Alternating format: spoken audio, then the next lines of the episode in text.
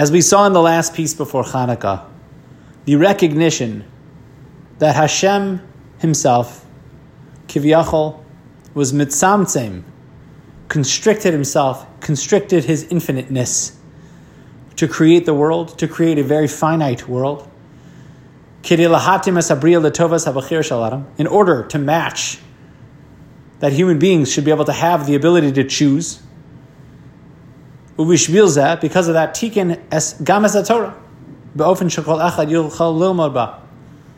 The Torah, in its infinite greatness, is also created in a way that has has gvulos, has boundaries, has limitations. Dibra Torah kalashim b'nei Adam says the Chazal. That the, that the Torah itself speaks b'lashim b'nei Adam, kalashim b'nei Adam, like humans.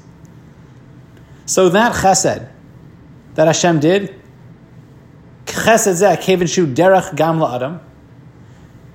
that a human being acts in the same way, meaning they they restrict their own selves, as we talked about. For example, Vishinantam Levanecha, teaching our children, teaching them basics, like Avram Avinu did, teaching the, the, the masses very basics. When we teach our children, you know, Torah Tziva Lanu Moshe, we teach our children Shema Yisrael Hashem Lakeinu These are very basic psukim, which perhaps the time that we spend training our children could be quote unquote better spent uh, learning more advanced topics. However, since the mitzvah is vishinantam, we restrict our own greatness in Torah for the benefit of, of the other, in this case of our children. And any mitzvah that no one else is capable of doing except you, you would, one would have to forego their own Torah study. They could be in the middle of, of the most advanced, you know, Rabbi Akiva Eger on, on, on a very delicate sugya, on a de- delicate topic, which is great, which is which is incredible, which is holding up the world. And at that very moment, you know, somebody needs help schlepping uh, chairs into the shul. Okay, so you have to, you might, and, and they need your help, so you have to stop. That would be the halacha. You'd have the mitzvah to help the other person under those circumstances. Or somebody needs help, let's say, putting on their tefillin. Somebody never put on tefillin before, and you, you, you, have the opportunity to help them put their tefillin on. Or somebody's sick, and, and you, you need to do something to help them. So I, in, in the one hand, you're doing something incredible by, by learning Torah at, at very advanced levels. On the other hand, the halacha is any mitzvah that's that no one else is capable of doing except you. We, we, we, we have a chiv to do that. We have a mitzvah to stop. So so so now our goal in breaking this down is we're not looking at like in the Sisrei Torah, we're not looking to like understand the secrets of the world. These are things, meaning understanding how Hashem operated Hashem created the world and restricted himself in order for the benefit of human beings, that's something which plays itself out for us, uh, for us, each of us. Now let's go further. By, by Avram Avinu,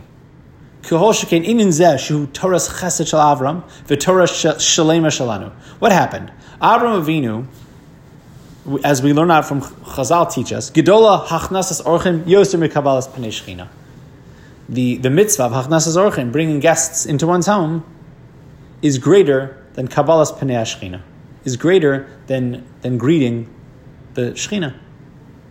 Ein chiddush kmo lahavin. So he says, the, what's the chiddush here? Not the way we typically think. The fact that Avram Avinu was mevatal nevuah in order to, to uh, greet the guests. That's not it. We, we know that already. Avram Avinu showed this many times over. The fact that Avram Avinu spent years and years teaching basics to beginners rather than, than communing with Hashem and getting nevuah, that already tells us that he valued being mashpia tov on others to, to do good for others more than his own personal growth or specific growth in terms of his nevuah.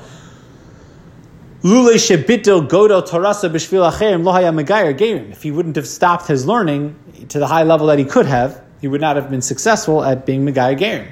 Bitel toraso, bitel Ki Torah gedola midivua.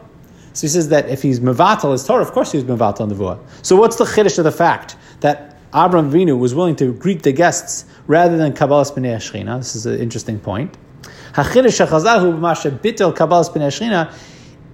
What happens? the Shechina comes as a guest, and so do the Orchim come as a guest. He says if you have a Talmud Chacham and an Am Haaretz, coming as guests, you, you, the chiv would probably be to greet the Talmud Chacham first.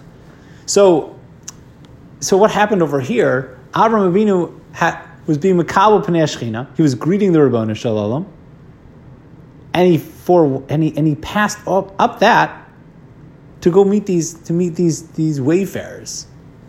So the, what's the that's a chiddush because he understood that there was a that, that was the Ratzon Hashem. Shekol kach v'chaviva lefanav hachnasas orchim ad sheniach l'halach menu baruch Avram Avinu understood what does Hashem want from me right now.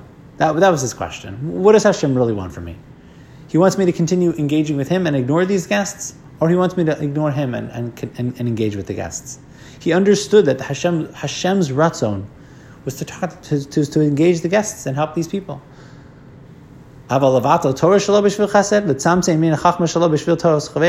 That we already know.